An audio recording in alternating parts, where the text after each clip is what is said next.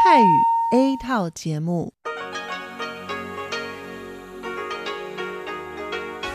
ที่นี่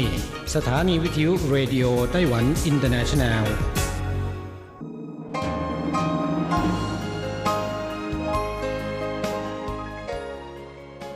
กลับมาฟังขณะนี้ท่านกำลังอยู่กับรายการภาคภาษาไทยเรดิโอไต้หวันอินเตอร์เนชันแนลหรือ RTI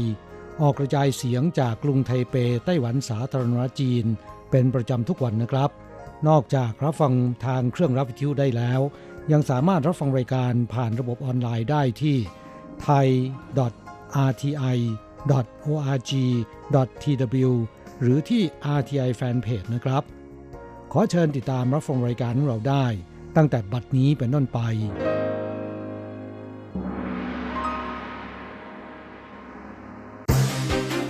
ลำดับแรก ขอเชิญติดตามรับฟัง ข่าวประจำวัน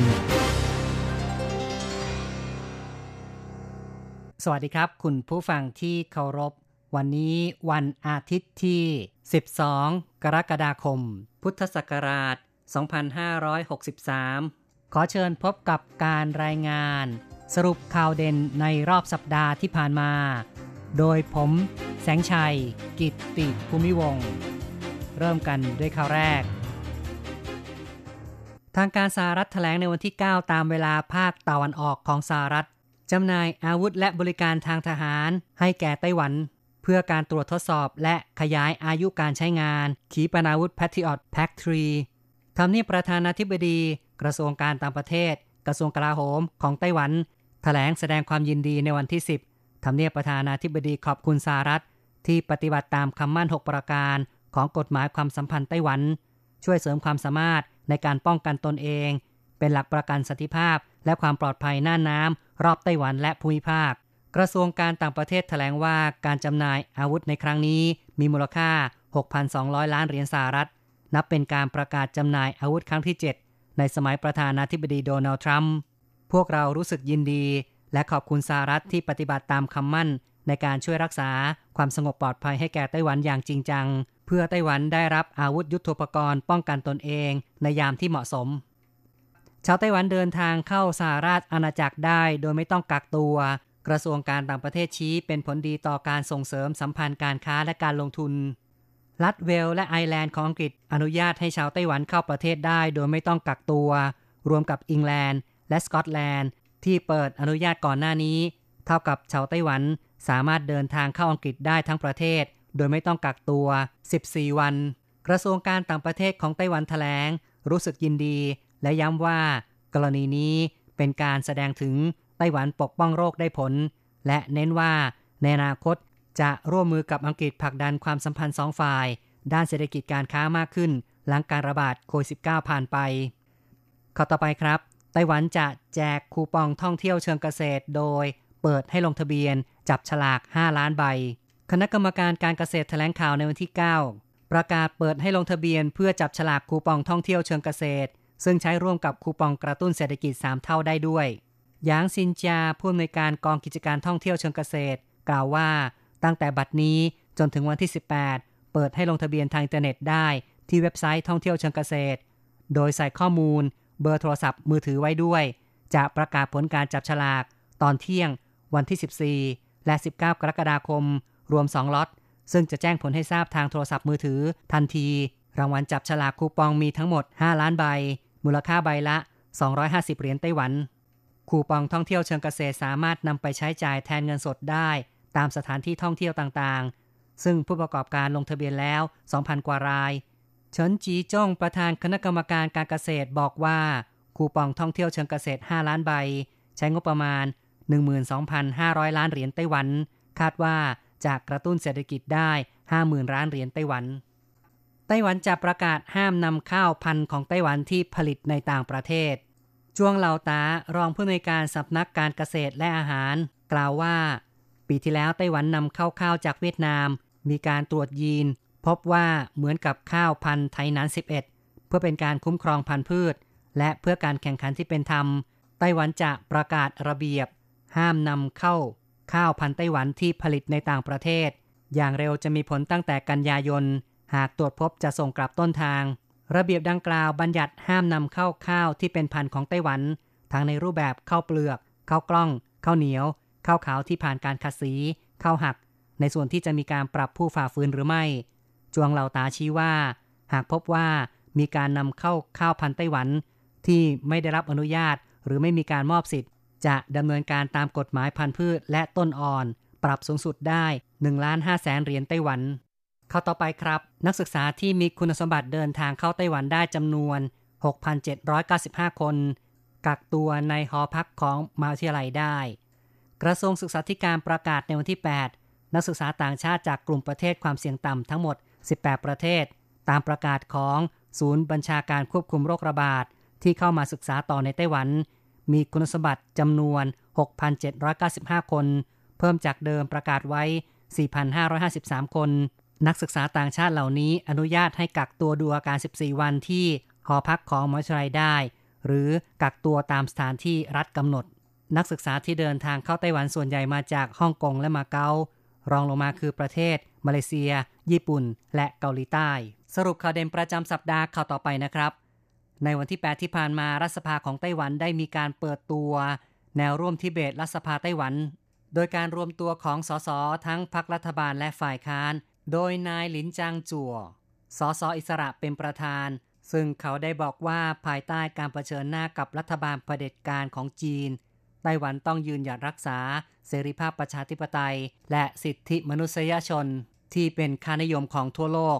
แนวร่วมทิเบตนี้จะร่วมมือกับแนวร่วมทิเบตของรัฐสภาประเทศต่างๆ เพื่อคอยสอดส่องทางด้านเสรีภาพประชาธิปไตย และสนับสนุนสิทธิมนุษยชน ต่อไปครับ นายเจิ้งเจินเม่ารองประธานสภาพัฒนาแห่งชาติของไต้หวันได้กล่าว ในการสัมมนาว่าภายใต้ภัยคุกคามจากโควิด -19 ส่งผลกระทบอย่างรุนแรงต่อประเทศในเอเชีย ปีนี้เป็นปีแรกที่เศรษฐกิจเอเชียจะอยู่ในสภาพติดลบ ในขณะที่ไต้หวัน ยังคงปรับตัวสูงขึ้น 1.6%นอกจากประสบความสำเร็จในการป้องกันโรคแล้ว ที่สำคัญคือ โครงสร้างทางเศรษฐกิจของไต้หวัน มีการปรับตัวในช่วงหลายปีที่ผ่านมา และประสบความสำเร็จอย่างดี สัปดาห์ที่ผ่านมานางหลูซิวเอียนผู้ว่าการนครไถจง ได้ระบุในการประชุมผู้บริหาร เทศบาลนครไถจง ในวันที่ 7 ว่า ในช่วงหนึ่งเดือนที่ผ่านมา นครไถจงมีผู้ต้องกักตัว เพื่อสังเกตการเพิ่มจาก 1,100 กว่าราย เป็น 1,811 ราย มากที่สุดในไต้หวัน สถานการณ์โควิด -19 เริ่มทุเลาลง รัฐบาลทยอยปลดล็อก แต่จำนวนผู้ต้องกักตัว เพื่อสังเกตอาการกลับพุ่งสูงขึ้น แม้แต่เจ้าหน้าที่เทศบาลไทจงก็ประมาทไม่ได้จำนวนผู้กักตัวเพิ่มขึ้นสร้างแรงกดดันไม่น้อย ต่อไปครับเป็นเรื่องที่นักศึกษาสาวในไต้หวันตามหาแม่นมชาวเวียดนามเชี่ยเพ่ยวีนักศึกษาสาวจากมหาวิทยาลัยจงซิงไต้หวัน เข้าร่วมโครงการตามหาแม่นม ซึ่งมีชื่อว่าอาชิว และสามารถตามหาพบแล้ว อาชิวบอกว่าไม่อยากเชื่อ ตอนยังเป็นเด็กตัวนิดเดียว ตอนนี้โตแล้ว และยังคิดถึงเธอ พร้อมทั้งอุทานเสียงดัง ดีใจจัง สถานีวิทยุ RTI ร่วมกับสื่อต่างๆ และองค์กรภาคชน จัดโครงการตามหาแม่คนที่สองที่ขาดหายไป โดยในช่วงกลางเดือนมิถุนายนที่ผ่านมา ได้มอบของขวัญวันเกิดสุดพิเศษจะรองครบ 20 ปี ให้แก่เซี่ยเพ่ยวีสาวไต้หวัน ด้วยการช่วยตามหาพี่เลี้ยงชาวเวียดนาม ซึ่งชื่ออาชิว กลับประเทศแล้วขาดการติดต่อนานกว่า 20 ปี จนประสบความสำเร็จ เซียเพยวีได้เขียนเรียงความขอบคุณผู้มีส่วนช่วยในการติดตามพี่เลี้ยงของเธอในครั้งนี้ มะม่วงปีนี้ลูกดกสร้างงานหารายได้พิเศษให้แก่นักเรียนนักศึกษาในช่วงปิดเทอม ในปีนี้มะม่วงที่ไทยนานออกลูกดกเป็นพิเศษ ขายดีเทน้ำเทท่า จนขาดแคลนแรงงาน ซึ่งเป็นช่วงปิดเทอมซัมเมอร์ เด็กมัธยมปลายที่เพิ่งจบมีโอกาสหารายได้พิเศษ ด้วยการช่วยแพ็คมะม่วงกล่องเพื่อรอส่งออกจำหน่าย ที่ผ่านมาสากรเกษตรเขต ภาคใต้ยี่จิงมักจ้างนักศึกษา แต่ปีนี้นักเรียนมปลายมาช่วยงานด้วย แก้ปัญหาคนงานไม่พอ เนื่องจากโควิดระบาด เริ่มการปิดเทอม โชคดีมีนักเรียนมาช่วยงาน ข้อต่อไปครับ นายกรัฐมนตรีซูเจินชางของไต้หวันได้ประกาศในวันที่ 8 ว่า เพื่อปฏิบัติตามคำมั่นสัญญาของประธานาธิบดีไช่หวน จะจัดสรรงบประมาณ ติดตั้งเครื่องปรับอากาศสำหรับห้องเรียนในโรงเรียนระดับประถมและมัธยมทั่วประเทศภายใน 2 ปีข้างหน้า ซึ่งจัดไว้ในส่วนของงบประมาณ เพื่ออนาคตระยะที่ 2 นายกรัฐมนตรีกล่าวว่านักเรียนทุกคนไม่ว่าจะเรียนในแหล่งธุรกันดารแค่ไหน หรือในโรงเรียนที่อยู่ในเมือง จะมีห้องเรียนเย็นสบาย เด็กๆมีสิทธิ์ได้เรียนในบรรยากาศที่สะดวกสบาย ไม่ควรมีความแตกต่างในเรื่องของที่ตั้งโรงเรียน ข้อต่อไปนะครับโควิด -19 ทำให้การท่องเที่ยวอ่วมนักวิชาการคาดว่าไตรมาสที่ 3 ของปีนี้ คนตกงานจะเพิ่มเป็น 14,000 คน การระบาดโควิด -19 ส่งผลต่ออุตสาหกรรมท่องเที่ยวของไต้หวันอย่างรุนแรง ครึ่งแรกของปีนี้ ยอดนักท่องเที่ยวลดลงอย่างมาก รายได้การท่องเที่ยวลดลง 156,300 ล้านเหรียญไต้หวัน บริษัททัวร์หลายแห่งต้องปลดพนักงาน นักวิชาการคาดว่าไตรมาส 3 ของปีนี้ จะมีพนักงานอุตสาหกรรมท่องเที่ยวตกงานประมาณ 14,000 คน กระทรวงเศรษฐการของไต้หวันยังผลักดันนโยบายมุ่งใต้อย่างต่อเนื่อง กระทรวงเศรษฐการของไต้หวันแถลง ปัจจุบันสภาพแวดล้อมทางเศรษฐกิจการค้า ระหว่างประเทศ กระแสการลงทุนระหว่างประเทศ และการปรับโครงสร้างห่วงโซ่ประทานทั่วโลก เปลี่ยนแปลงไป ซึ่งนโยบายมุ่งใต้ถือเป็นทิศทางที่ถูกต้อง จึงเห็นควรให้ผลักดันต่อไป กระทรวงเศรษฐการระบุว่าสืบเนื่องจากก่อนหน้านี้ทั่วโลกได้รับผลกระทบจากสงครามการค้า จีนกับสหรัฐ และการระบาดของโควิด -19 นักธุรกิจของสหรัฐญี่ปุ่น เกาหลีใต้บางส่วน ย้ายฐานจากจีนไปยังประเทศเป้าหมาย ตามนโยบายมุ่งใต้ใหม่ เช่น เวียดนามและไทย ซึ่งสะท้อนว่านโยบายของไต้หวันเป็นทิศทางที่ถูกต้องมีความสอดคล้องกับมุมมองในระดับนานาชาติ ไต้หวันให้การอุดหนุนเยาวชนทำการเกษตร จากการที่เกษตรกรของไต้หวันเข้าสู่วัยชราภาพ ผู้ที่ยึดถืออาชีพเกษตรกรมีอายุเฉลี่ย 63 ปี รัฐบาลจึงต้องเร่งดึงเยาวชนเข้ามารับช่วงต่อ คณะกรรมการการเกษตรของไต้หวัน ได้ประกาศแผนส่งเสริมเยาวชนเกษตร ให้เงินอุดหนุน เยาวชนอายุ 18-45 ปี มีความรู้หรือทักษะด้านการเกษตร และมีพื้นที่ทำการเกษตร สามารถยื่นขอเงินอุดหนุน เพื่อประกอบอาชีพได้ ตั้งแต่วันที่ 15 กรกฎาคม ถึง 31 สิงหาคม ภายในเวลา 2 ปีจะได้รับเงินอุดหนุน 360,000 ถึง 720,000 เหรียญไต้หวัน สัปดาห์ที่ผ่านมารัฐบาลได้เปิดให้จองคูปองกระตุ้นเศรษฐกิจ คูปองกระตุ้นเศรษฐกิจ 3 เท่า สั่งจองได้ตั้งแต่ 1 กรกฎาคม แต่เดิมจะปิดการสั่งจองในวันที่ 7 กรกฎาคม แต่ประชาชนสั่งจองอย่างคึกคัก กระทรวงเศรษฐการซึ่งเป็นหน่วยงานรับผิดชอบ จึงได้ประกาศขยายเวลาสั่งจองออกไปจนถึง 12 กรกฎาคม ซึ่งหากพลาดการสั่งจองในครั้งนี้ ยังสามารถสั่งจองได้ในระลอกที่ 2 ระหว่าง 1-7 สิงหาคม นอกจากนี้ยังสามารถซื้อคูปองกระตุ้นเศรษฐกิจแบบกระดาษได้ณนะที่ทำการไปรษณีย์ 1,299 แห่งทั่วไต้หวัน ตั้งแต่วันที่ 15 กรกฎาคมเป็นต้นไป ต่อไปนะครับ เป็นข่าวเรื่องสวนสัตว์ไทเปจัดงานเซอร์ไพรส์วันเกิดหยวนไจ่ 7 ปี สวนสัตว์ไทเปจัดฉลองวันเกิดครบรอบ 7 ปี ให้แก่หยวนไจ่แพนด้ายักษ์ที่เกิดในสวนสัตว์ไทเป ทีมเจ้าหน้าที่ดูแล จัดอาหารเลี้ยงฉลอง 7 อย่าง ในธีมอาหารว่างสไตล์ไต้หวัน ได้แก่เต้าหู้เหม็น ไส้กรอกข้าวห่อกุนเชียง ชานมไข่มุกซาลาเปา ผลไม้แช่อิ่มชุบน้ำตาลเสียบไม้ น้ำแข็งใส โมจิไต้หวันแบบเย็น ซึ่งทำจากของโปรดของหยวนใจ เช่น ขนมปังแครอทเป็นต้น อีกข่าวหนึ่งครับ บริษัทรถไฟฟ้าไทเปประกาศว่าหากประชาชนสแกนบัตรโดยสาร เข้าในสถานี แต่ไม่ได้โดยสารรถไฟฟ้า และทำการสแกนบัตรออกจากสถานี ภายในเวลา 5 นาที เช่น มาเข้าห้องน้ำและพบว่าขบวนรถเที่ยวสุดท้ายออกจากสถานีไปแล้ว หรือพบว่าลืมของไว้ที่บ้านต้องกลับไปเอา สามารถขอคืนค่าโดยสารได้ หากเป็นตั๋วโดยสารแบบเที่ยวเดียว ให้ไปขอรับเงินคืน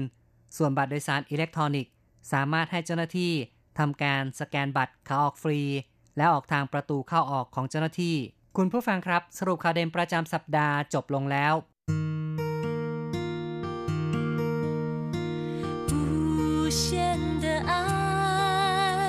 向全世界传开永恒的光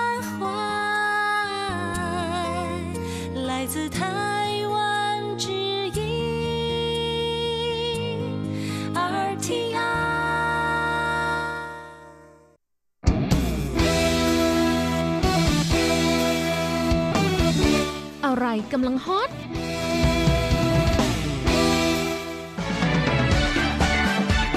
อะไรที่ว่าฮิต เราจะพาคุณไป ติดดาว ติดตามข้อมูลข่าวสารและกระแสความนิยมต่างๆ ในไต้หวัน เพื่อเปิดโลกทัศน์และมุมมองใหม่ ๆ ของคุณได้ในรายการฮอตฮิตติดดาว สวัสดีค่ะ ขอต้อนรับคุณผู้ฟังเข้าสู่รายการฮอตฮิตติดดาวกับดิฉันดีเจอันโกกการจยากริชยาคมค่ะ ในช่วงเดือนกรกฎาคมถึงสิงหาคมปกติก็จะเป็นช่วงปิดเทอมภาคฤดูร้อนของบรรดานักศึกษาในไต้หวันนะคะ และสัปดาห์นี้ดิเจนโกจะพาคุณผู้ฟังไปติดตาม กระแสการทำงานพาร์ทไทม์ของนักศึกษาไต้หวันช่วงปิดเทอมภาคฤดูร้อนปีนี้กันค่ะ จากสถานการณ์โรคโควิด -19 นะคะ ก็อย่างที่ทุกท่านเห็นกันว่าพนักงานประจำจำนวนมากนะคะ ต้องถูกบังคับให้หยุดพักงานแบบไม่มีเงินเดือนค่ะ แล้วบริษัทก็เปลี่ยนมาจ้างพนักงานแบบพาร์ทไทม์แทนนะคะ จากผลการสำรวจพบว่าถึงแม้ในปีนี้ตำแหน่งงานว่างสำหรับพาร์ทไทม์ในไต้หวัน จะมีมากกว่าปีที่แล้วถึง 60,000ตำแหน่ง แต่นักศึกษาร้อยละ84 กลับระบุว่า หางานพาร์ทไทม์ทำยากเหลือเกินค่ะ นั่นเป็นเพราะว่าเกิดการแข่งขันสูงขึ้นกว่าปีที่แล้วมากนั่นเองนะคะ จากสถิติพบว่าปัจจุบันมีนักศึกษาไต้หวันประมาณ 830,000 คนที่กู้ยืมเพื่อการศึกษาค่ะ โดยแบกภาระหนี้เฉลี่ยคนละ 26,000เหรียญไต้หวัน ดังนั้นจึงจำเป็นต้องหางานพาร์ทไทม์ช่วงปิดเทอมภาคฤดูร้อนทำเพื่อจ่ายหนี้ค่าเทอม และแบ่งเบาภาระค่าใช้จ่ายในครอบครัว รวมถึงสั่งสมประสบการณ์ทำงานไปด้วยนะคะด้านธนาคารทรัพยากรมนุษย์ระบุว่างานพาร์ทไทม์ออนไลน์ส่วนใหญ่นะคะ มักจะเป็นกับดักค่ะ ต้องระวังถูกหลอกด้วย ควรศึกษาข้อมูลกฎหมายค่าจ้างขั้นต่ำเงิน OT ประกันสุขภาพแห่งชาติ และประกันแรงงาน เพื่อรักษาสิทธิประโยชน์ของตนเองค่ะ สำหรับเงินเดือนขั้นต่ำตามกฎหมายไต้หวันนะคะ เรทปัจจุบันเริ่มบังคับใช้เมื่อวันที่ 1 มกราคม 2563 อยู่ที่เดือนละ 23,800 เหรียญไต้หวัน ค่าจ้างขั้นต่ำรายชั่วโมงอยู่ที่ 158 เหรียญไต้หวันค่ะ มีประสบการณ์จากนักศึกษาที่ทำงานพาร์ทไทม์นะคะ ซึ่งให้สัมภาษณ์กับผู้สื่อข่าว คนแรกนะคะ เขาใช้ชื่อภาษาอังกฤษว่าโบเวนเป็นบัณฑิตที่เพิ่งจบการศึกษาในปีนี้ค่ะ เขาบอกว่าตั้งแต่เริ่มเรียนมหาลัยปีหนึ่งนะคะ ตนก็เริ่มทำงานพาร์ทไทม์ไปด้วยเรียนไปด้วย โดยทำงานเป็นพนักงานขายในห้างสรรพสินค้าค่ะเคยทำสถิติเป็นนักขายมือทองนะคะ ขายหม้อทอดไร้น้ำมันได้สูงสุดถึง 200 เครื่องในวันเดียวค่ะ ทำสถิติสูงสุดในร้านเลยนะคะ ขายได้มากกว่าพนักงานขายประจำถึง 2 เท่าเลยทีเดียว ก็ถือว่าเป็นการช่วยเพิ่มดีกรีทักษะการขายของตัวเองค่ะ ส่วนนักศึกษาอีกรายหนึ่งนะคะ ชื่อว่าโดโดค่ะ เธอทำงานพาร์ทไทม์ช่วงปิดเทอมเป็นครูฝึกสัตว์เลี้ยงนะคะ ก็คือทำหน้าที่ช่วยสอนออกคำสั่งให้สัตว์เลี้ยงทำตามค่ะ เป็นการช่วยเพิ่มวุฒิภาวะทางอารมณ์ และก็การปรับตัวอย่างเหมาะสมของสัตว์เลี้ยง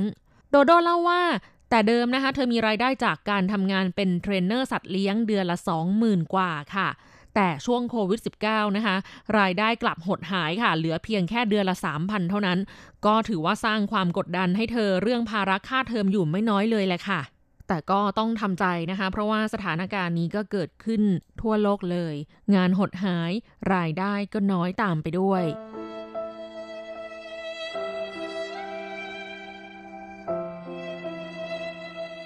เว็บไซต์หางาน yes 123 ได้จัดทำผลสำรวจแผนการทำงานพาร์ทไทม์ช่วงปิดเทอมภาคฤดูร้อนของนักศึกษาไต้หวันปีนี้ค่ะ พบว่ามีนักศึกษา 92.1%วางแผนที่จะทำงานพาร์ทไทม์นะคะ 62.1%สมัครงานเรียบร้อยแล้ว ส่วนอีก 30%ยังไม่ได้สมัครงานค่ะ โดยในจำนวนนี้ 37.2%มีนักศึกษาที่ทำงานพาร์ทไทม์1งาน 37.2%ทำงานพาร์ทไทม์2งาน 33.3%มี 18.5%ค่ะ ที่คิดอยากหางานพาร์ทไทม์ที่ 3 เพิ่มด้วยนะคะ และมีอีก 11%ที่ต้องการหางานพาร์ทไทม์ตั้งแต่ 4 ที่ขึ้นไปค่ะ อืม วัยรุ่นไต้หวันนี่เขาขยันทำงานเก็บเงินกันจริง ๆ เลยนะคะ น่าชื่นชมมาก ๆ เลยค่ะ สาเหตุที่ทำงานพาร์ทไทม์นะคะ ซึ่งผู้ตอบแบบสอบถามสามารถเลือกได้มากกว่า 1 ข้อ ปรากฏว่าสาเหตุอันดับหนึ่งนะคะ ที่ต้องทำงานพาร์ทไทม์ก็คือเพื่อใช้จ่ายในชีวิตประจำวันค่ะ 65.5%อันดับ 2 เพื่อเก็บเงิน 53.3%อันดับ 3 เพื่อเอาไปจ่ายค่าเทอม 50.4%อัน อันดับ 4 เพื่อเพิ่มประสบการณ์ในสังคม 48.2%และอันดับ 5 เพื่อใช้หนี้กู้ยืมเพื่อการศึกษา 36.6%ค่ะ มาดูเรื่องเวลาการทำงานพาร์ทไทม์ของนักศึกษาไต้หวันกันดีกว่านะคะ นักศึกษาใช้เวลาทำงานพาร์ทไทม์เฉลี่ยอยู่ที่32.7 ชั่วโมงต่อสัปดาห์ค่ะ เท่ากับทำงานเดือนละ 130 ชั่วโมง รายได้จากการทำงานพาร์ทไทม์เฉลี่ยอยู่ที่ 27,548 เหรียญต่อเดือนค่ะ สูงกว่าเงินเดือนค่าจ้างขั้นต่ำตามกฎหมายอีกนะคะ ซึ่งอย่างที่บอกเมื่อต้นรายการนะคะว่าอยู่ที่ 23,800 เหรียญไต้หวัน น้องๆ นักศึกษาไต้หวันนี่ขยันทำงานเก็บเงินกันจริง ๆและช่วงปิดเทอมภาคฤดูร้อนนะคะ 2 เดือนก็คือกรกฎาคมถึงสิงหาคม เท่ากับว่าสามารถทำรายได้เฉลี่ยถึง 55,096 เหรียญไต้หวันค่ะ ถ้าคำนวณเป็นรายชั่วโมงนะคะ เท่ากับได้เงิน 211 เหรียญต่อชั่วโมง เรามาดูกันที่ประเภทธุรกิจที่นักศึกษาทำงานพาร์ทไทม์กันดีกว่าค่ะ 5 อันดับแรกนะคะ ได้แก่ธุรกิจอาหาร โรงแรม และการท่องเที่ยวพักผ่อนหย่อนใจ 37%ค่ะ อันดับ 2 คือธุรกิจการศึกษา รวมติวเตอร์สอนตามบ้านด้วยนะคะ 35.6%อันดับ 3 ธุรกิจวิทยาศาสตร์ และเทคโนโลยี 29.8% อันดับ 4 ธุรกิจบริการ ซึ่งไม่รวมอาหาร โรงแรมและการท่องเที่ยวพักผ่อนหย่อนใจ 22.5%และอันดับ 5 ธุรกิจการค้า ขายปลีก ขายส่ง 20.2%ค่ะ แล้วนี้ก็คือผลสำรวจช่วงปิดเทอมภาคฤดูร้อนในปีนี้นะคะ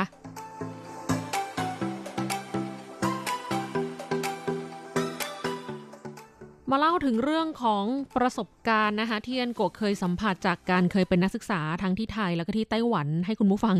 ได้ลองเปรียบเทียบกันดูดีกว่านะคะ โดยส่วนตัวแล้วนะคะรู้สึกว่าสภาพสังคมที่ไทยกับไต้หวันเนี่ยต่างกันมากเลยค่ะ ประเทศไทยเรานะคะต้องยอมรับค่ะว่าสังคมนักศึกษานะคะ ก็ค่อนข้างหลากหลายค่ะ มีทั้งที่อวดมั่งอวดมีนะคะ มีอยู่ทุกที่ทุกสถาบัน คือในสังคมเด็กคณะเดียวกันเองนะคะ ก็ย่อมมีทั้งกลุ่มวัตถุนิยม กลุ่มเด็กเรียน กลุ่มคนที่ฐานะลำบากสู้ชีวิตนะคะ กลุ่มเด็กเกเรที่เรียนบ้างไม่เรียนบ้าง มาพูดถึงกลุ่มแรกนะคะ ก็คือกลุ่มวัตถุนิยม พวกนี้เนี่ยเขาจะมีเรื่องของการขับรถยนต์มาเรียนค่ะ อวดกันถือกระเป๋าแบรนด์เนม ใช้ของแพง แล้วก็มีการซุบซิบนินทาคนที่พวกเขาเนี่ยมองว่าด้อยกว่าตัวเองนะคะ อันเนี้ยคือก็เป็นสิ่งที่เคยประสบมาว่ามีเพื่อนแบบนี้ในคณะเขามองเราว่าด้อยกว่าเขา เพราะว่าเราไม่มีกระเป๋าแบรนด์เนมใช้นะคะ ถือกระเป๋าราคาร้อยกว่าบาทย่ามบ้างอะไรบ้างเงี้ยนะคะ ก็จะถูกคนพวกนี้เนี่ย ซุบซิบนินทานะคะ บางทีก็ซึ่งซึ่งหน้าเลย คิดว่าเราจะไม่ได้ยินนะคะ แต่ว่าก็ไม่ได้สนใจค่ะ แต่ถ้าเป็นคนที่ไม่ได้มีภูมิคุ้มกันแข็งแกร่งอย่างอันโกะนะคะ คือไม่สามารถทนต่อเสียงนกเสียงกา ก็อาจจะทำให้กลายเป็นว่าพยายามที่จะถีบตัวเอง ให้มีเหมือนกับคนอื่นๆเขา อันเนี้ยมันเป็นสิ่งที่สังคมไทยเราประสบอยู่บ่อยครั้ง มีพวกเด็กนักศึกษาที่อยากจะอวดร่ำอวดรวย มีของแบรนด์เนมใช้เหมือนเพื่อนๆ ไม่งั้นเข้ากลุ่มไม่ได้ เดี๋ยวโดนเขาดูถูก ก็ไปทำในสิ่งที่ไม่สมควรทำนะคะ หรือว่าไปหารายได้จากสิ่งที่ไม่ถูกต้องตามทำนองคลองธรรม ผิดกฎหมายบ้าง ผิดจริยธรรมบ้างนะคะ ก็คงไม่ต้องระบุถึงเนาะว่ามีอาชีพอะไรบ้างที่เขาจะไปหาเงินมาแบบผิดๆ อันนี้คือกลุ่มแรก ส่วนถ้าเป็นกลุ่มเด็กเรียนนะคะ ก็จะเป็นแนวแบบเรียนอย่างเดียว พ่อแม่ส่งมาเรียนก็จะทำหน้าที่แบบตั้งใจเรียนค่ะ ก็จะแข่งขันกันในเรื่องการเรียนระหว่างเพื่อนนักศึกษาด้วยกันนะคะว่า ฉันต้องได้เกรดดี ฉันต้องได้คะแนนสูง ฉันต้องได้เกียรตินิยมนะคะ อันนี้ก็ถือว่ายังดีค่ะยังเป็นกลุ่มที่ทำตามหน้าที่ของตัวเองนะคะ นั่นก็คือการเป็นนักศึกษา ส่วนกลุ่มถัดมานะคะคือกลุ่มฐานะยากลำบากต้องสู้ชีวิตค่ะ ก็จะอยู่ในสถานะที่ต้องใช้จ่ายอย่างประหยัดนะคะ ไปเข้าสังคมกับเพื่อนฝูงไม่ค่อยได้ เพราะว่าต้องเอาเวลาไปทำงานพาร์ทไทม์เรียนไปด้วยทำงานไปด้วย ส่วนกลุ่มเด็กเกเรนะคะ ก็จะเป็นแบบเรียนบ้างไม่เรียนบ้าง โดดเรียนไปเล่นเกม ไปเตะบอล ไปแทงสนุกเกอร์ อะไรอย่างเงี้ยนะคะ คือไปในทางที่ ไม่ถูกไม่ควรเรียนจบบ้าง เรียนไม่จบบ้าง หรือทูทูไถไถสอบให้มันผ่านผ่านไปนะคะ เพื่อนเพื่อนช่วยทำรายงานนะคะ ก็เกาะเกาะไป เดี๋ยวก็ผ่านไปเองนะคะ ก็เรียกได้ว่ามาเป็นนักศึกษา เพื่อที่จะได้วุฒิปริญญามาครอง แต่ความรู้ไม่จำเป็นต้องมีจริง ๆ ก็ได้ คือพวกนี้เขาจะไม่คำนึงถึงเงินที่พ่อแม่ส่งเสียให้มาเรียนเท่าไหร่นะคะ ไม่รู้จักความยากลำบากในการหาเงินของพ่อแม่ค่ะ แต่ถ้าพูดถึงสังคมนักศึกษาไต้หวันนะคะ ถ้าคนนั้นเนี่ยเขาเป็นคนที่ไม่ชอบเรียนหนังสืออยู่แล้ว โดยส่วนใหญ่ที่มักพบนะคะก็คือ พอเขาจบการศึกษาภาคบังคับ 12 ปีนะคะ ก็มักจะไม่เรียนต่อมหาวิทยาลัยค่ะ คือมุ่งไปสู่การหางานทำหารายได้ไปเลย ไม่เรียนแล้วจ้า ส่วนคนไต้หวันที่เขาสมัครเข้ามหาวิทยาลัย ส่วนใหญ่ก็แปลว่า เขาต้องการที่จะเข้ามาทำหน้าที่เรียนหนังสือค่ะ เพื่อให้มีความรู้และปริญญาไปใช้ในการหางานต่อไปในอนาคตนะคะ จะไม่ค่อยมีเรื่องของการอวดรถ อวดกระเป๋าแบรนด์เนมกันค่ะ ก็อาจจะเป็นเพราะว่าการคมนาคมในไต้หวันนะคะ สะดวกเดินทางด้วยรถไฟฟ้า รถเมย์นะคะ หรือว่าถ้าใช้รถส่วนตัวเนี่ย ก็จะเป็นลักษณะของมอเตอร์ไซค์เลย คือเขาจะไม่ขับรถยนต์ หรือไม่ก็เป็นจักรยานเลยค่ะ คือสามารถตัดเรื่องอวดรถยนต์กันไปได้เลยนะคะ เพราะว่าหาที่จอดยากค่ะ ไม่มีใครเขาขับรถมาเรียนหนังสือกันนะคะ ส่วนเรื่องของการอวดมอเตอร์ไซค์ที่นี่นะคะ ก็ไม่มีอีกค่ะ เพราะว่าหน้าตาของมอเตอร์ไซค์ที่นี่มันจะค่อนข้างเหมือนกันไปหมดเลย ไม่มีใครที่แบบว่าอวดรวยขี่บิ๊กไบค์มาเรียนนะคะ อันนั้นมันจะดูแบบประหลาดมากโอเวอร์มากนะคะ หรือว่าพวกที่แบบแต่งรถมอเตอร์ไซค์เป็นเด็กแว้นเหมือนเมืองไทยเนี่ยที่ไต้หวันก็ไม่มี เขาไม่ได้แบบว่าต้องมาแต่งรถมอเตอร์ไซค์แข่งกันนะคะ ดังนั้นค่านิยมของนักศึกษาในสังคมไต้หวันจึงต่างจากเมืองไทยมากค่ะ ถือว่าคุณภาพของนักศึกษาที่นี่นะคะ เขาตั้งใจเรียนสูงกว่ามาตรฐานของเมืองไทยเราค่ะ มาดูเรื่องของการทำงานหารายได้พิเศษนะคะ ก็อย่างที่บอกว่าสังคมไต้หวันนะคะเขานิยมทำงานหารายได้พิเศษช่วงปิดเทอมกันมาก คือที่นี่เนี่ยเขาไม่ได้เป็นสังคมลูกเทพ ลูกเทวดาอย่างเมืองไทยนะคะ เพราะถึงแม้ว่าจะเป็นครอบครัวที่ฐานะปานกลาง ไม่ได้ถึงขั้นยากลำบากส่งเสียค่าเทอมให้ลูกไม่ไหวนะคะ แต่ว่าพ่อแม่ผู้ปกครองเนี่ยมักจะสนับสนุนให้ลูกได้ออกมาทำงานพาร์ทไทม์ในช่วงปิดเทอมแล้วนักศึกษาเหล่านี้เนี่ยนอกจากจะได้เงินเป็นกอบเป็นกำไว้ใช้จ่ายซื้อของที่ตัวเองอยากได้ หรือว่าเก็บเงินไปเที่ยวต่างประเทศเองแล้วนะคะ พวกเขายังมองว่ามันเป็นการสะสมประสบการณ์ในการทำงานอีกด้วยค่ะ ซึ่งก็จะต่างจากเมืองไทยนะคะที่ถ้าเป็นคนที่ครอบครัวฐานะปานกลาง ลูกเนี่ยก็มักจะไม่ออกมาทำงานพาร์ทไทม์ค่ะ เพราะคิดว่าสามารถขอเงินจากพ่อแม่ได้อยู่แล้วนะคะ จะไปเหนื่อยให้ลำบากทำไมล่ะ แต่ถ้าพูดถึงครอบครัวที่มีฐานะยากลำบากนะคะ ไต้หวันกับไทยก็คงจะคล้ายกันค่ะ ไทยเรานะคะก็จะมีกยศนะคะที่สามารถกู้เพื่อการศึกษาได้ ไต้หวันก็มีกองทุนให้กู้ยืมเพื่อการศึกษาได้เหมือนกัน รวมถึงมีทุนการศึกษาจากมูลนิธิต่างๆ แล้วก็ทุนการศึกษาของมหาวิทยาลัยนะคะเพื่อสนับสนุนนักศึกษาที่ครอบครัวมีรายได้ต่ำนะคะ เป็นกลุ่มผู้ด้อยโอกาสในสังคมอย่างเงี้ยนะคะ ก็มีช่องทางในการที่จะขอกู้ยืมเงินได้ หรือเป็นทุนที่ให้เปล่าก็มี แล้วก็การทำงานพาร์ทไทม์นะคะสำหรับนักศึกษากลุ่มนี้เนี่ยก็เหมือนเป็นไฟท์บังคับละค่ะ ต้องทำงานเพื่อแบ่งเบาภาระครอบครัวนะคะ แล้วก็เพื่อจ่ายค่าเล่าเรียนด้วย แล้วนี่ก็คือสภาพสังคมนักศึกษาไต้หวันนะคะ เปรียบเทียบกับสภาพสังคมนักศึกษาไทยนะคะที่เอ็นกกเคยสัมผัสมา แล้วก็มาบอกเล่าเรื่องราวประสบการณ์แก่คุณผู้ฟังในวันนี้ค่ะ แล้วคุณผู้ฟังมีความคิดเห็นยังไงบ้างนะคะ ก็สามารถคอมเมนต์แสดงความคิดเห็นเข้ามาได้นะคะ ไม่ว่าจะเป็นช่องทางผ่านอีเมลที่ไทย thai at rti org tw หรือทาง Facebook Fanpage นะคะ www facebook com rti fanpage ค่ะสำหรับวันนี้ต้องลาไปแล้วค่ะ พบกันใหม่สัปดาห์หน้า ขอให้คุณผู้ฟังมีความสุขสนุกสนานและสดใส สวัสดีค่ะ เกิดในครอบครัวระดับปานกลางแต่ชีว ดันอยู่ในกรุง เมื่อความรักได้บังเกิด มันก็เลยต้องช้ำทุกอย่าง เก็บเงินทั้งเดือนมา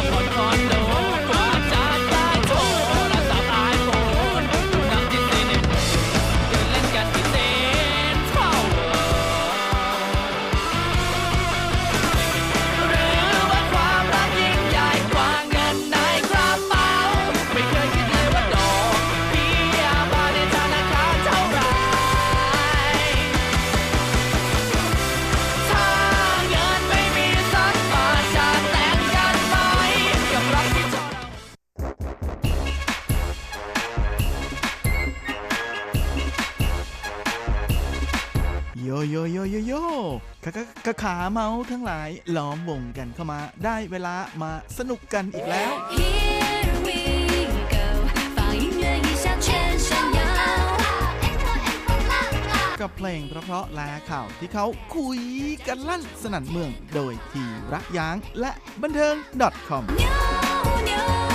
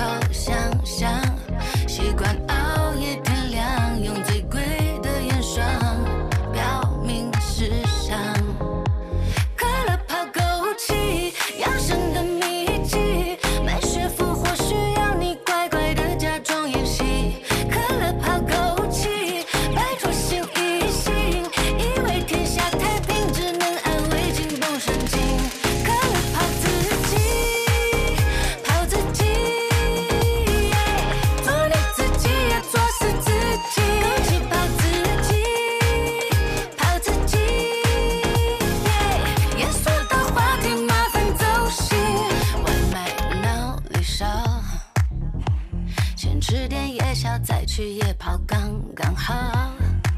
啤酒加中草药，嗯请不要打扰，同款游戏这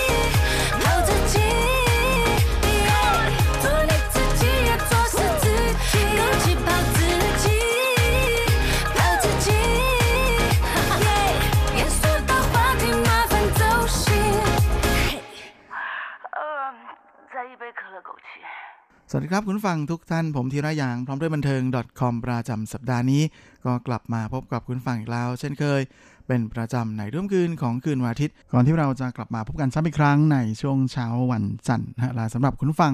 ที่รับฟังผ่านทางอินเทอร์เน็ตนั้นก็สามารถรับฟังย้อนหลังได้ด้วยนะทั้งทางเว็บไซต์ของภาคภาษาไทย RTI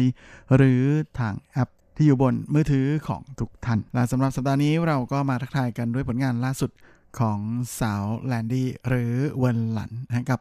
งานเพลงที่มีชื่อว่า可樂泡枸杞ซึ่งเป็นชื่อของเครื่องดื่มชนิดหนึ่งฮะที่เหล่าวัยรุ่นในไต้หวันนั้น ชอบดื่มกันไม่น้อยเลยทีเดียวนะนั่นก็คือโค้กใส่เก๋ากี้ ฟังฟังดูแล้วก็ไม่น่าจะเข้ากันได้นะแต่ก็เป็นอะไรที่ อืม ใครอยากจะรู้รส ก็ลองไปใส่ดูนะฮะเพราะมันเป็นอะไรที่แปลกทีเดียวนะฮะแล้วก็มาเป็นเครื่องดื่มที่เรียกได้ว่าเป็นเครื่องดื่มในแบบตะวันตกพบตะวันออกด้วยนะฮะอืมก็เป็นการผสมผสานที่แปลกแล้วก็น่าสนใจไม่น้อยเลยทีเดียว โดยวันหลันหรือแลนดี้นั้น ก็เป็นอีกหนึ่งศิลปินไต้หวันที่มีเชื้อสายมาจากชนเผ่าพื้นเมืองนะ โดย วันหลันนั้นเธอเกิดแล้วก็โตอยู่ที่ซินจูนะฮะ โดยเธอเป็นคนเผ่าไทหยาจู มีชื่อในภาษาไทหยานะฮะว่ายันไก่ฮายุง โดยสาววันหลันนั้นก็ได้โอกาสในการเข้าสู่วงการบันเทิงนะฮะ โดยการไปเข้าร่วมรายการประกวดร้องเพลงในรายการเชาจีซินเหรินหวังเกอช่างปีไส้เมื่อปี 1997นะฮะ โดยตอนนั้นเนี่ยเเป็นรายการที่มีอูจงเซียนนะฮะเป็นพิธีกรอยู่ ซึ่งน้ำเสียงของเธอนะฮะที่ค่อนข้างจะมีเอกลักษณ์ แล้วก็แหมมันไพเราะจับใจมากๆนั้น ก็เป็นที่สนใจของอูจงเซียนมากๆนะก็เลยตัดสินใจจับวนหลันนะมาเป็นอ่า ศิลปินในสังกัดนะฮะแหมก็คือจับมาเซ็นสัญญาเสียเลยนะฮะโดยตอนนั้นอูจงเซียนเขามีค่ายเพลงอยู่นะฮะชื่ออัลฟาหรือว่าอัลฟามิวสิกซึ่งก็เป็นค่ายเดียวกับที่ปั้นหนุ่มเจโจเจียหลุนจนดังนั่นเอง โดยผลงานที่สร้างชื่อให้หวนหลันเป็นอย่างมากเลยนะฮะก็คือเพลงอูติงหรือหลังคานะฮะที่เธอ ร้องคู่กับอูจงเซียนนะฮะเป็นผลงานที่ออกมาเมื่อปี 1998นะฮะในร้องเพลงของหนุ่มแจ็คกี้นะฮะที่เพลงนี้เนี่ยกลายมาเป็นที่โด่งดังมาก ๆ เลยนะฮะแล้วก็ขึ้นถึงชาร์ตอันดับหนึ่งเลยนะฮะของเหล่า KTV ทั้งหลายที่มักจะมีคนกดมาร้องเพลงมากที่สุดด้วย ซึ่งก็แน่นอนนะฮะว่าจะปล่อยทำให้ชื่อของวันหลันนั้นเป็นที่โด่งดังตามไปด้วย ส่วน Landing ซึ่งเป็นชื่อร้องเพลงชุดใหม่ของเธอชุดนี้นะฮะ ก็เป็นร้องเพลงที่ออกมาห่างจากร้องเพลงชุดที่แล้วของนักร้องเจ้าของฉายาเซ็กซี่ตัวแม่แห่งวงการเพลงนะฮะถึง 2 ปีกว่าๆซึ่งเจ้าตัวก็เล่าให้ฟังนะว่าชื่อ Landing ของร้องเพลงนั้น นอกจากจะมีเสียงที่คล้ายกับ Landy ที่เป็นชื่อของเธอแล้วนะฮะยังมีความหมายถึงการขึ้นบกนะฮะหรือว่าการลงจอด ที่เจ้าตัวบอกว่าต้องการจะสื่อกับแฟนๆของเธอนะฮะที่แม่ต้องยอมรับว่าช่วง 2 ปีหลังมานี้เนี่ย เธอยุ่งอยู่กับการถ่ายทำภาพยนตร์นะฮะซ้ำมากกว่าก็เชื่อว่าแฟนเพลงคงจะแหมคิดถึงจนอดรนทนไม่ไหวกันแล้ว จึงเชื่อว่านี่ก็คือแม่ช่วงเวลาที่เหมาะสมนะที่แฟนเพลงจะมีโอกาสได้ฟังผลงานของเธอก็เลยแมา ลงมาจากฟ้าเสียเลยนะมาจอดให้แฟนเพลงได้ฟังกันอะไรประมาณอย่างนั้น โดยช่วง 2 ปีมานี้นะฮะวันหลันที่ค่อนข้างจะเน้นงานด้านภาพยนตร์นะฮะก็หลังจากจบร่วมชุดที่แล้ว Dancing Queen นั้น เธอก็กระโดดเข้าสู่จองเงินแบบเต็มตัวนะด้วยการร่วมมือกับพุ่มกับของฮ่องกงนะฮะในระดับตุ๊กตาทองเลยนะฮะกวนจินเผิงกับภาพยนตร์เรื่องย่งสินเที่ยว ลาหลังจากนั้นเธอก็มีโอกาสได้ร่วมแสดงในภาพยนตร์ฟอร์มยักษ์ ที่โด่งดังที่สุดเมื่อปีที่แล้วอย่างไส้เต๋อเคอร์ปลาไหลด้วยนะฮะ โดยเธอใช้เวลาส่วนใหญ่ของปี 2010นะฮะกับการถ่ายทำในภาพยนตร์เรื่องนี้ และในปี 2011 ที่ผ่านมานั้น เธอก็มีโปรเจกต์ข้ามชาตินะไปร่วมงานกับกองถ่ายภาพยนตร์ในมาเลเซีย โดยในผลงานต่างๆเหล่านี้นะฮะที่เธอมีโอกาสได้แสดง ไม่ว่าจะเป็นในบทบาทของแดนเซอร์วัยรุ่นรวมไปจนถึงนักบัลเล่สาว แล้วก็บทบาทเศร้าๆของบุตรสาวหัวหน้าชนเผ่าพื้นเมือง รวมไปจนถึงการได้มีโอกาสรับบท 2 บทในภาพยนตร์เรื่องเดียวกับการแสดงบทบาทเป็นฝาแฝด คุณหลันก็บอกนะว่าต่างก็เป็นอะไรที่แม่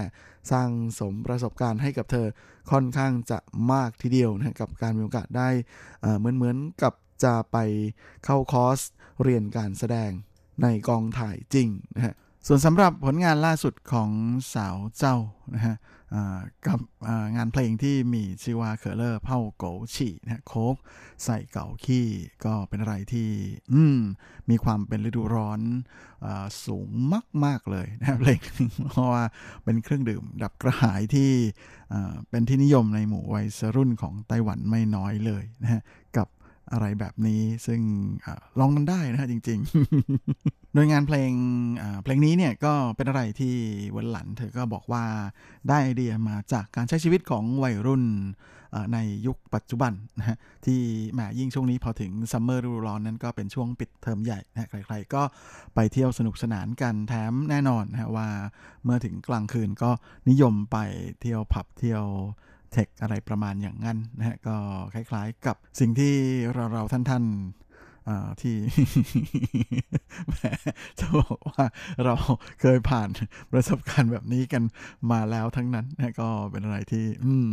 น่าจะใช่กับการเที่ยวแบบแหมทั้งคืนไม่ต้องนอนอะไรอย่างนั้นนะแต่แน่นอนนะว่าไม่รู้ว่า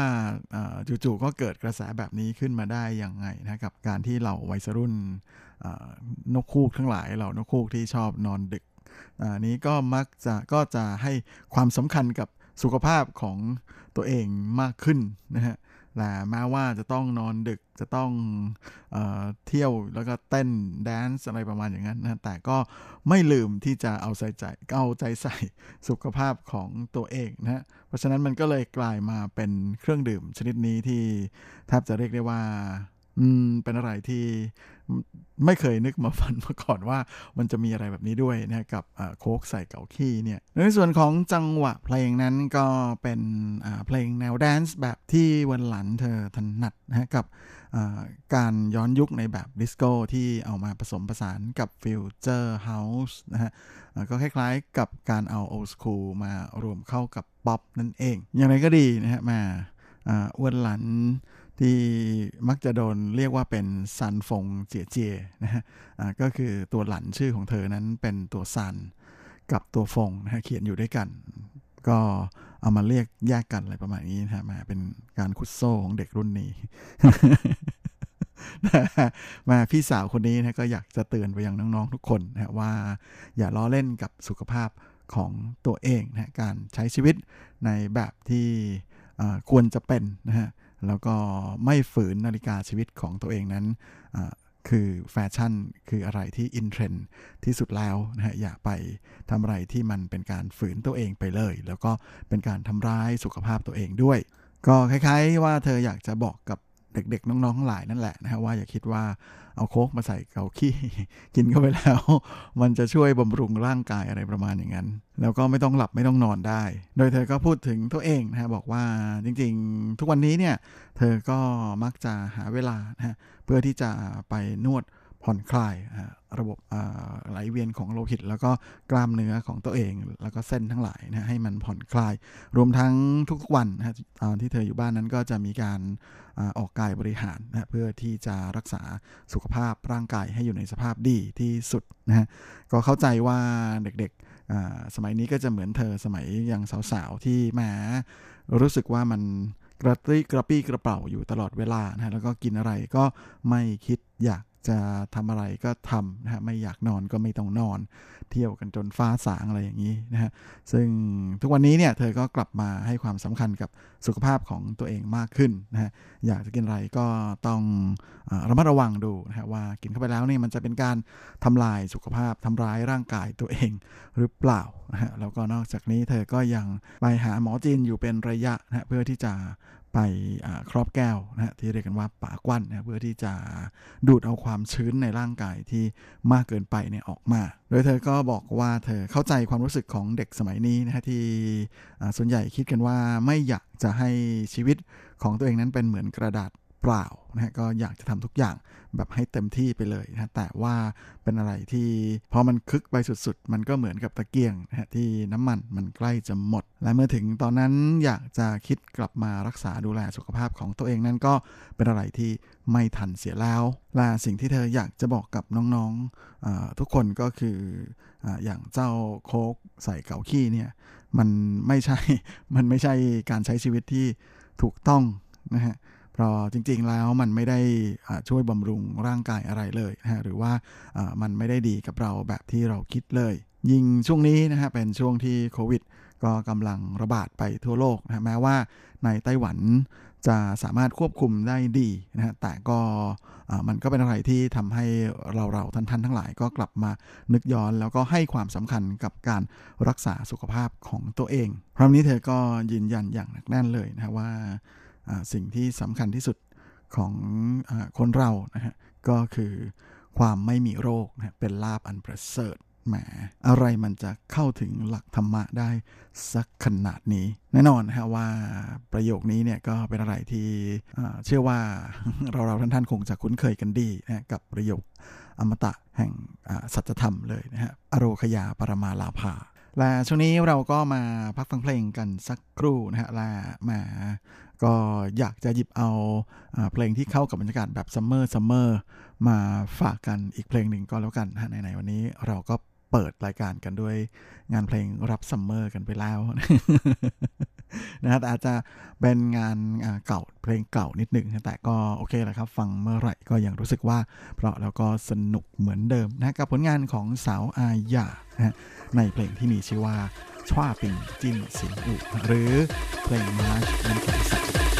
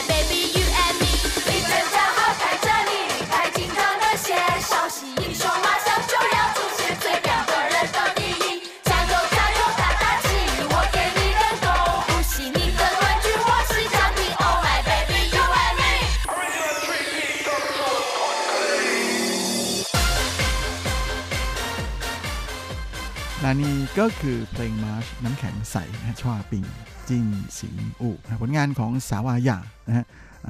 กับงานเพลงที่อืมอยู่ถือว่าเป็นหนึ่งในเพลงระดับคลาสสิกเลยทีเดียวนะของวงการเพลงไต้หวันนะฮะสำหรับในส่วนของฟังแล้วรู้สึกสนุกนะฮะแล้วก็หิว อยากจะกินน้ำแข็งใสขึ้นมาเลยทีเดียวนะก็คิดว่าคงจะเป็นที่ถูกใจของผู้ฟังทุกท่านนะและช่วงนี้เราก็มาเข้าสู่ช่วงสุดท้ายของรายการนี้กันกับข่าวคราวความเคลื่อนไหวที่น่าสนใจในวันเทิงในช่วงของสุบสิบดักคอม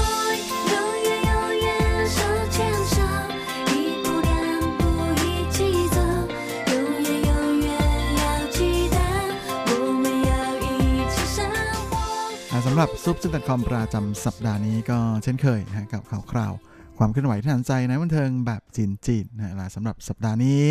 เราก็มาเริ่มเมาส์กันที่ข่าวคราวของสาวเรนนี่หยางเฉิงหลินกันนะฮะแม่ก็ช่วงที่ผ่านมานะที่ที่แล้วจำได้ว่าเพิ่งจะหยิบเอาข่าวของเธอมาเมาส์นะเพราะว่าหลังจากที่เธอแต่งงานกับ นักร้องหนุ่มคนดังชาวจีนอย่างหลี่หลงเฮานั้นก็ด้วยความที่ตอนนี้อยู่ห่างกันคนละที่สองที่นะคือ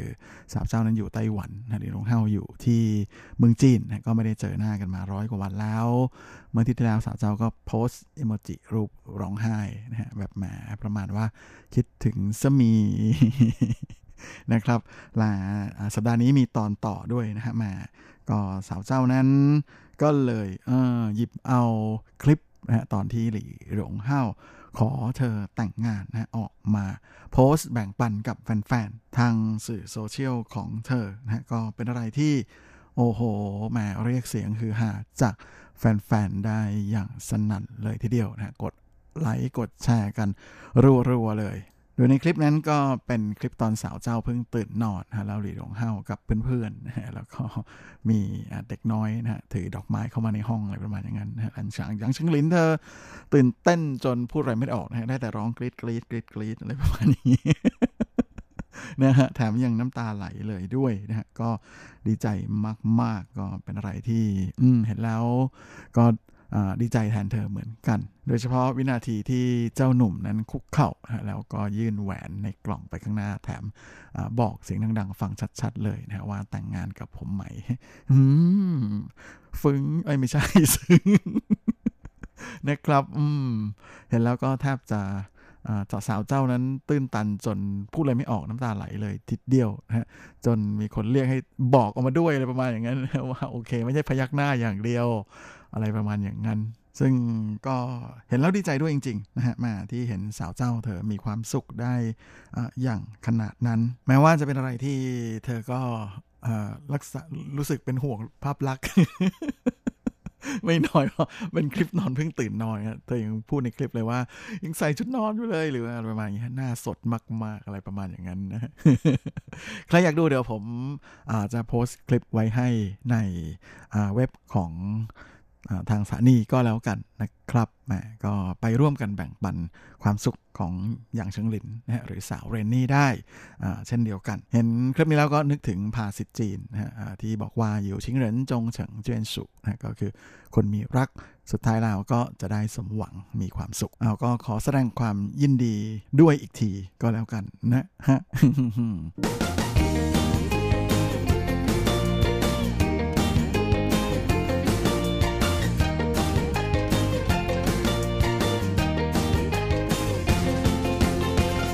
สำหรับข่าวในวันนี้ก็มากันที่ข่าวคราวของสาวฮิบี้เถียนฟู่เจินซึ่งล่าสุดนั้นเธอก็เพิ่งจะประกาศข่าวการจัดทัวร์คอนเสิร์ต EE นะฮะฉินหุยเหยียนช่างหุย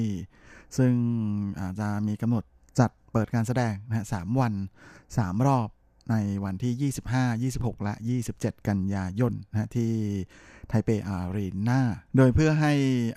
การขายบัตรกับชื่อคอนเสิร์ตนั้นเป็นไปใน concept เดียวกันก็เลยเปิดขายวันที่ 11ฮะ 一一 เวลา 11 โมงเช้า 一一 อีกเหมือนกัน แต่แหมเป็นอะไรที่ไม่ไว้หน้ากันเลยนะเพราะแค่เพียง一分鐘 นะฮะไม่ใช่ 11 นาที นาทีเดียว ก็ปรากฏว่าบัตร ทั้ง 33,000 ใบนะรอบละ 11,000 ใบอุตส่าห์เป็นรอบละ 11 แล้วนะ ก็ปรากฏว่า 3 รอบ 33,000 ใบ หมดภายใน 1 นาทีนะเป็นอะไรที่ โอ้โห สุดยอดมากๆนะสำหรับสาวฮิบีความดังของเธอนั้น ยังไม่เสื่อมคลายเลยนะตั้งแต่สมัยยังเป็นสามสาว SHE นะจนแยกตัวมาเป็นศิลปินเดียวก็ยังคงเที่ยวไม่ย่อไม่ใช่ ยังคงดังอย่างต่อเนื่อง ตอนนี้ทางผู้จัดงานนั้นก็ได้ออกมาประกาศแล้วนะว่าเพื่อรองรับแม่ความต้องการตอบสนองความต้องการของแฟนๆนะก็ประกาศแล้วว่าจะมีการจัดรอบเพิ่มขึ้นนะเป็นรอบที่ ในวันที่ 28 กันยายนนี้ ซึ่งสาวเจ้าเองก็ขอบคุณแฟนๆนะที่มาให้ความสนับสนุนและให้กำลังใจอย่างล้นหลามนะฮะโดยสาวเจ้าก็บอกแต่เพียงว่าไม่ว่าจะ 3 รอบหรือ 4 รอบนะเธอก็จะอีอีนะก็จะค่อยๆถี่ห้ยก็คือให้แฟนๆนั้นมีโอกาส ได้สัมผัสกับคอนเสิร์ตของเธอทีละรอบทีละรอบนะแล้วก็อีอีหวันเฉิงก็คือค่อยๆ แสดงให้จบทีละรอบทีละรอบไป ส่วนที่ว่าจะมีโอกาสไปเปิดคอนเสิร์ตที่เกาสงหรือเปล่านั้นนะทางต้นสังกัดนะก็บอกว่าปีนี้คงไม่มี plan นะแต่ปีหน้าเอาไว้ค่อยว่ากันอีกที ส่วนสำหรับตัวรอบที่ 4 จะเปิดให้จองเมื่อไหร่นะอันนี้ก็คงจะต้องอใครสำหรับใครที่อยาก จะจองซื้อนะฮะก็ให้ติดตามที่ Facebook นะของสาวฮีบี้แล้วก็ทางต้นสังกัดก็คือเฮอร์เลอร์อินเย่โดยจะมีการประกาศให้ทราบในนั้นในโอกาสแรกต่อไป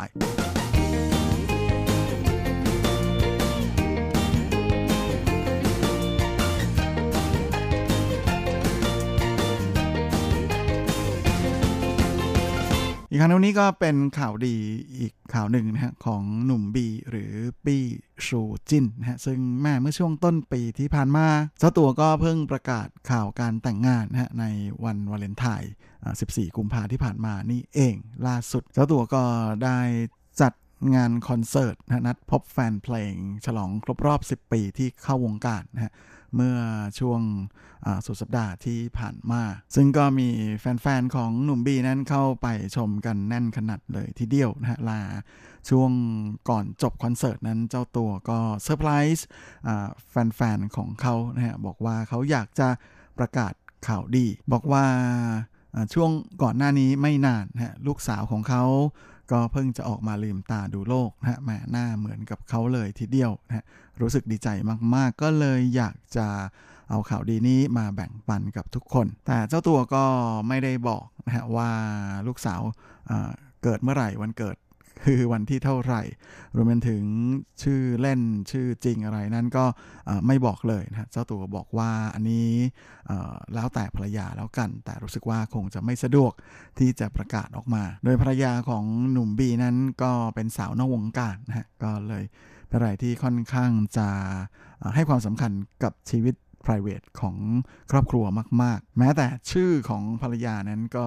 ไม่ได้ถูกเปิดเผยด้วยนะเรียกกันแต่เป็น H เสี่ยวเจี๋ยหรือว่า Miss H อะไรประมาณอย่างนั้น ซึ่งหนุ่มบีก็เล่าให้แฟน ๆ ของเขาฟังนะฮะว่าลูกสาวของเขานั้นแม้ทั้งจมูกทั้งปากทั้งดวงตาเหมือนเขามากเลยนะฮะมาพร้อมกันนี้เจ้าตัวก็บอกว่าเหมือนกับว่า อืม เอาภาพถ่ายสมัยเด็ก ๆ มาเทียบกันแล้วเนี่ยเหมือนกันจริงๆอันนี้ผู้สื่อข่าวก็เลยไปถามทางต้นสังกัดนะฮะซึ่งแม้แต่บอสของบริษัทที่เป็นต้นสังกัดของหนุ่มบีนั้นก็บอกว่าตัวเขาเองก็ไม่เคยเห็นหน้าลูกสาวหนุ่มบีเหมือนกันนะก็เป็นอะไรที่ ลึกลับมากๆ ตอนนี้สื่อมวลชนก็เลยตั้งชื่อเล่นให้กับสาวน้อย ลูกสาวของหนุ่มบีนะฮะว่าปี้นี่เออนะฮะก็คือลูกสาวหนุ่มปี้นั่นเองหนุ่มบี ส่วนที่ว่าจะมีน้องอีกคนหรือเปล่านั้นนะเจ้าตัวก็บอกว่าอันนี้แล้วแต่ภรรยาเลย แม่ดูท่าจะเป็นคนรักครอบครัวมาก ๆ เลย แล้วนอกจากนี้หนุ่มบีก็เล่าให้ฟังถึงความรู้สึกตอนที่มีโอกาสได้อุ้มลูกสาวนะฮะเขาบอกว่าตอนที่แค่เห็นแหละ ก็น้ำตาไหลแล้ว อันนี้ก็เลยโดนแซวนะว่าต่อไปเนี่ยนอกจากจะโดนเมียคุมแล้วจะต้องโดนลูกคุมอีกคนหนุ่มพีก็ขำนะแล้วก็บอกว่าจริง ๆ ก็น่าจะมีโอกาส เพราะทุกวันนี้เขาแค่เห็น ลูกสาวนะก็จะรู้สึกยิ้มตลอดเวลาแล้วตอนนี้เวลาจะไปไหนมาไหนนะเช่นจะออกไปทำงานนั้นก็จะบอกลูกสาวตลอดไหมว่ายังเล็กมากนะยังฟังไม่รู้เรื่องเพิ่งจะครบเดือนเมื่อไม่นานวันนี้นะฮะก็บอกว่าคุณพ่อจะไปทำงานแล้วนะอะไรประมาณอย่างนั้นแม่ไงก็คงจะต้องขอแสดงความยินดีด้วยนะครับที่ตอนนี้หนุ่มบีก็แม่อัปเกรดขึ้นมาเป็นคุณพ่อป้ายแดงไปเรียบร้อยแล้ว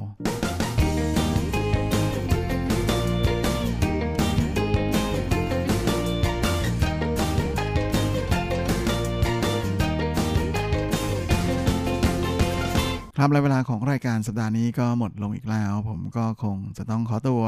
ขอลาไปก่อนด้วยเวลาเพียงเท่านี้ เอาไว้เราค่อยกลับมาพบกันอีกครั้งอาทิตย์หน้าเช่นเคย ในวันและเวลาเดียวกันนี้สำหรับวันนี้ขอให้ท่านโชคดีมีความสุข สุขภาพแข็งแรงกันทุกหน้าทุกคนเฮ้งๆและสวัสดีครับ无限